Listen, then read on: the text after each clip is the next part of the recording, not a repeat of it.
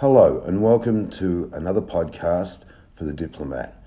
I'm Luke Hunt, and with me is Thiolina Marpaung. We're in Denpasar in uh, Bali, Indonesia, and Thiolina was one of the survivors of the Bali bombings in 2002, and she's part of a group that is spearheading a campaign to have the Sari Club turned into a peace park. Thiolina, I'd like to start by asking you to take us back to that night in 2002 and just tell us in your own words what happened. Yes, at that night, I'm just passed with the car with two of my friends from our office because we have a party from our client. Suddenly, when we pass to Legian Street, the traffic is so very crowded, and then not very long time one sound is the bigger sound is coming and I asking to the friends at the front seat what happened for our car. I'm not got the answer from two of the friends. The second sound is the bigger sound is coming and then suddenly I still showing two of friends is lying already and then I don't know how many minutes, also lying with them. And then you were unconscious and blinded by the explosion. Yeah, after I didn't know uh, how many uh, how many minutes I'm lying, and then I can get up, but I didn't know what happened in my eyes. Okay, so just go back a bit. So you were traveling in a car with several friends, and you were stuck in traffic in Legian Street, which at that time of night, around midnight, it's extremely busy. Yeah. And you were approaching the Sari Club as the first bomb detonated, and then the second one followed soon after. Yeah, before I didn't know that the sound is bomb, the sound of the bomb. In my mind, that's uh, like uh, just for traffic uh, from the car or electricity like that. I don't I don't know before uh, the. So at the time, I believe time. that when the first bomb went off, people in the street thought that one of the electrical transmission units that's positioned near that intersection had exploded and that it was in fact an electrical fire, not a bomb. I know that the situation is the bomb after one week in the hospital. After I'm lying, then I told help, help, help like that in the in the car, but I didn't showing anymore. Just little bit uh, lighting in very far. Then at the at the car, just my mouth is help, help, help like that because I can't see. I try in my own to open the uh, the door of the car, but it's very hard. I can't and then one hand is helping me like he take me out from the car and then i don't know where we going but i still talk help help help like that one guy's helping me and he uh, take me to his car and then I didn't know uh, at his car already in uh, any people also and then he take me to the SOS hospital in Kuta, but SOS can't help me because full. The people told to the the guys bring her to Denpasar because here already full. And then they take me out from the car and then put at the ambulance. And then they bring me to Army Hospital in Denpasar. At that night, the doctor checked me. Mm-hmm. Uh, I hear the doctor say her her glass is broke, mm-hmm. so she must operate at this night. Right. I didn't. I don't know what doctor doing to my eyes because there is no family before coming, mm-hmm. and then I got operate at that night. Okay. Tell me, it was several weeks before you realized that it was actually a bomb blast and that the bombing was carried out by the Islamic group Jemaah Islamiyah. What was your first reaction when you realized that it was a terrorist bombing and that so many people, more than 200, had been killed. Uh, I didn't knowing who is Amrozi. hmm I didn't knowing what is the uh, Jemaah Islamiyah. So in my pray, Lord, please give me the strength because I never hate with them. I might, I might just quickly add here that you are a Christian, and I think your faith has helped carry you through what's been a very difficult period over many years. Yeah, it's very hard after that uh, situation. But I believe because before I'm a victim of Bali bombing, all the trouble in the life I do with my own. So when I'm a victim at the Bali bomb, in my belief that God will help me. Right. Now, there's a big argument going on in Bali at the moment in regards to the site of the Sari Club, which has remained empty since the bomb was exploded uh, 17 years ago. And the owners of the site, although there, there are, again, there are some arguments over who actually owns the site, however, they've applied for planning permission to put a building up, a five story building, I understand, for a restaurant. Now, a lot of people are against that. In fact, uh, the Australian Prime Minister Scott Morrison has come out and said that it should become a peace park, which is what you are fighting for. Can you just tell us what you would like to see in the peace park? What, how, how do you think the victims should be remembered? Yeah, because uh, this is very sad story. Yeah, sad from the as I'm a victim. I'm also together with the consulate from Australia here in Bali, helping them to knowing who is the, exactly the landowner. Right. We go also to the uh, Bali government and then also go to the so many office that we go Right. to help to need helping them to knowing who is the uh, landowner exactly like that. And then I got the number from Australia.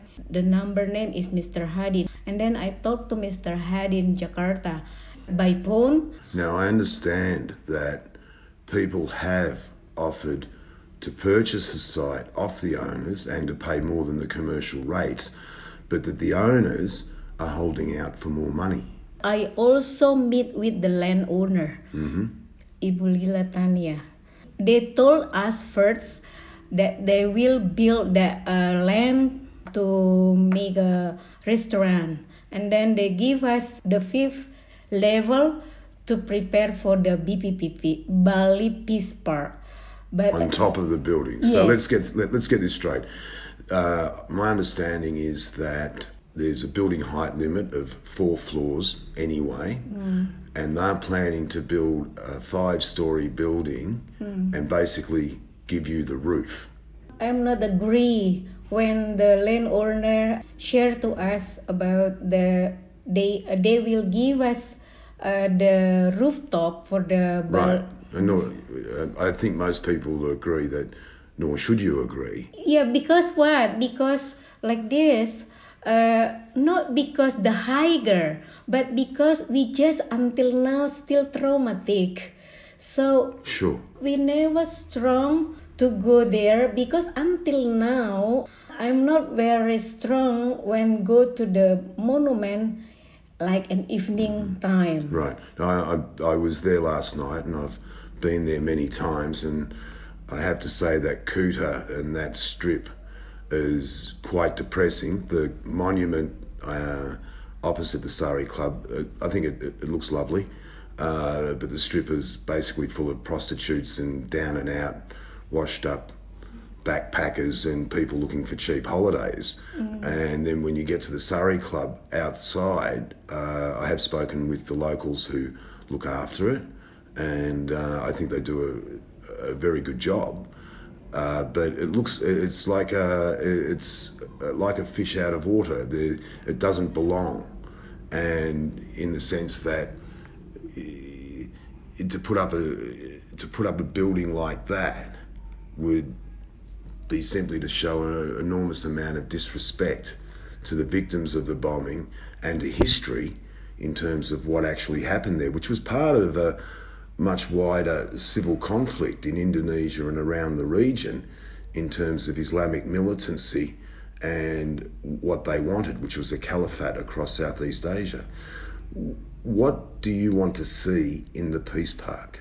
like now you knowing about the monument right Mm-hmm. when you go there because you know already before that the uh, bali bomb happened so you knowing that mo- the And all, all the names are on the monument. yeah but people children when they birth on 2002 Mm-hmm. but now they are already 15 like uh, 16 years old Sure. but they didn't knowing about the the story what what happened at that place so hopefully when the bali peace park happened there Mm-hmm. that the place to educate people Right. not to be sad but to educate people why that monument there and then why so many knowledge can happen there and also if the uh, bali government or badung region knowing how to educate that story to the next generation so they knowing oh this is the uh, bomb that happened in bali the biggest in indonesia like Right. It was, it was dreadfully sad what happened, and uh, so many Indonesians, uh, and of course a lot of Australians and other nationalities were among the dead. And there are a lot more wounded as well. I mean, we tend to talk about the death toll, but the number of survivors uh, is also the number of wounded and injured who were hurt by the blast, and their lives have been uh, changed forever. Uh, I understand also you'd like a garden setting, yeah like a museum so a cross between a garden, a museum for the education of young children, Mm. to let people know what happened, how it happened, and why it should never happen again. Hmm. Some of the family they lose their wife or husband there, Right. right? But they didn't never ever showing what the body lying. So if the Bali Peace Park there, family can uh, when they come there, they feel like a memory, good memory to the husband or to the wife or To to, commemorate. the yeah to commemorate. To commemorate their deaths, to remember them. Yeah. Where do you think this proposal for a peace park will go? I think you mentioned the other night that you'd like to see a decision made on the peace park by the end of this year. Do you think that's possible? I think that's uh, possible if they work together. Right. They work together and they knowing what the peace park use, hmm not just for Bali area, not just for to Indonesia, but to the world because 22 country already there. Right. Now, I've spoken to quite a few of the victims recently, and it was interesting to hear their response because they seem quite unanimous in that they what they would like to see is that the government guarantees that there will be no more terrorist attacks. They're still frightened of terrorist attacks. They're still frightened of Islamic militancy. The second issue they would like to see is education, and not just of what happened that night, but they'd like to see uh, guarantees for their children, access to education and jobs, and that some of the victims of the blast have actually been stigmatized by broader society here because of their their wounds, their scars.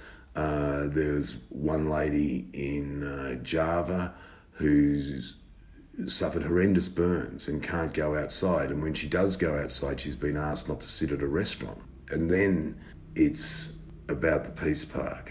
I'm not believe that government in Indonesia can guarantee will not happen again.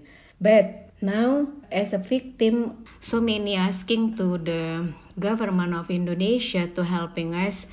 My friends also in Java, uh, when the bomb happened, uh, his body is uh, burned like a 60% until now until now same like me until now we still check up go to the hospital go to the doctor and then thanks god that indonesia gov- government from 2005 can help us to give a service to check up our our body to the hospital like that.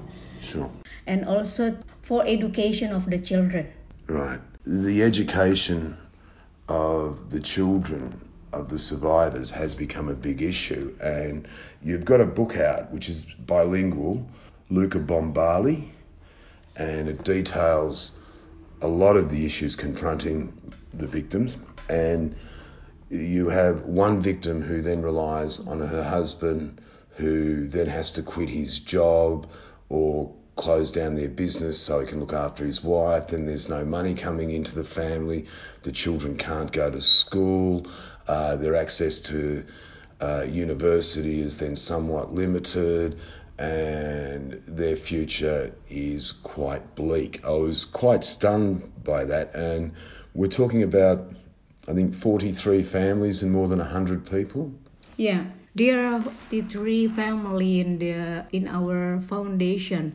So we need helping to the children because mostly the wife now from the Bali bombing they didn't have skill to working Right. to get money so uh, one foundation from australian people helping a family for the school for the children victim Right. and then Bali bomb 2 the 2005 This was the one in Jimbaran. yes Right. so until now they still needed help to go to school Now, the timing of the bombing was interesting in that uh, Hambali, who planned the bombing, mostly in from Cambodia actually, but they timed the bomb to go off at midnight, and their reasoning was that only bad people go out at midnight. Now, I understand that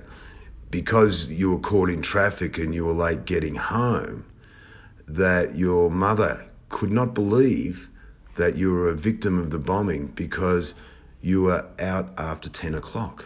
Yeah, mostly people knowing that the in the area, mostly people come there to get the entertain in Bali, especially entertain at the night. Yeah, it's a big nightclub area. Yeah. It's, it's I think it's the it's it's not what it was. I think it was far more family orientated back then, but these days it's slipped a little bit. But Yeah. yeah, so and, your mother, she Yeah, my mother didn't believe that I'm a victim when the Bali bomb happened. because you're a good girl. yeah, because I never ever before uh, go to the bar like that and then go to the cafe like that until midnight. Right. No, never. My mom tell me she already sleep and then they call to my mom. The guys told to her I'm a trouble in Kuta and uh, as a victim Bali bomb, and he didn't believe that I'm there. Uh, mom called the police and then they seeing me, uh, showing me at the army hospital. I mean, I have before me one of the. I'll just read this briefly from one of the victims, uh, Adani. Living a life full of scars was not easy for Adani. She didn't have any other choices besides facing people's scorn. At the beginning, Adani felt down with her physical condition. It made her embarrassed to go out of her house. After the surgery, I felt so down, she said. What the scars, why they look like that, how ugly I was. I was embarrassed to go out. And this seems to be a common problem for many of the victims. Yeah, uh, uh, I think that mostly the victim thought like that. Right. So, but Which often happens with victims that they feel they are somehow responsible for the injuries that have been inflicted upon them, which is, of course, is nonsense. They are not responsible. They are, they are victims, but it it's a well-known psychology that this often happens. Victims of rape, victims of uh, terrorist bombings, victims in war zones. Uh, they often believe that they are somehow responsible for the injuries inflicted by others.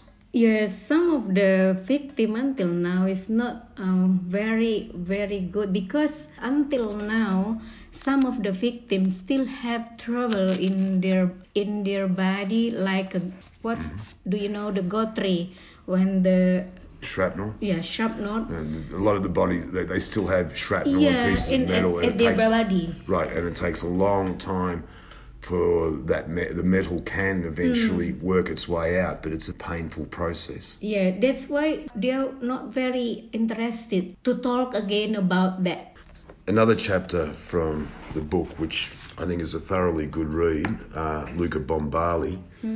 Uh, there's a line here from another victim, Arsini, and it says, Arsini, Arsini still held a grudge against the terrorists after the 2005 Bali bombing, which was, of course, the one at Jimbaran. yeah Arsini could not relieve her resentment. I still held a grudge because they hurt innocent people. They killed many people. I was so vindictive to them for such actions they did. Arsini claimed that she would never forget what the terrorists had done. Now, uh, uh, there's another story in here about one man who basically got himself arrested. He uh, he went out and bought illegal drugs, went to the police, had himself arrested so that he could be placed in the same prison as the Bali bombers so he could kill them, which I thought was extraordinary. Now, there is speculation that the bombers who remain in prison will be released from jail uh, quite soon. Can you forgive those people, and do you think that they should be released back into society? With my religion, we must give us, but the rule of the law must happen with who's maker the bomb. So I think that the punish for the people who's doing bomb must be jail, but police helping them to prepare about how they know what they do is wrong. Right. So hopefully the police or other organization can help them like um, that. Sure. And we're talking about rehabilitation and whether or not they can be reintegrated with the broader society. Have you forgiven them? Yeah. Sir, I'm knowing about situation and then one journalist asking me, have you give them for the the bone? Yes, God already gave me his blessing. So Okay. And on that note, which is slightly more positive than the way we started out, Thiolina, I'd like to thank you very much. thank you, sir.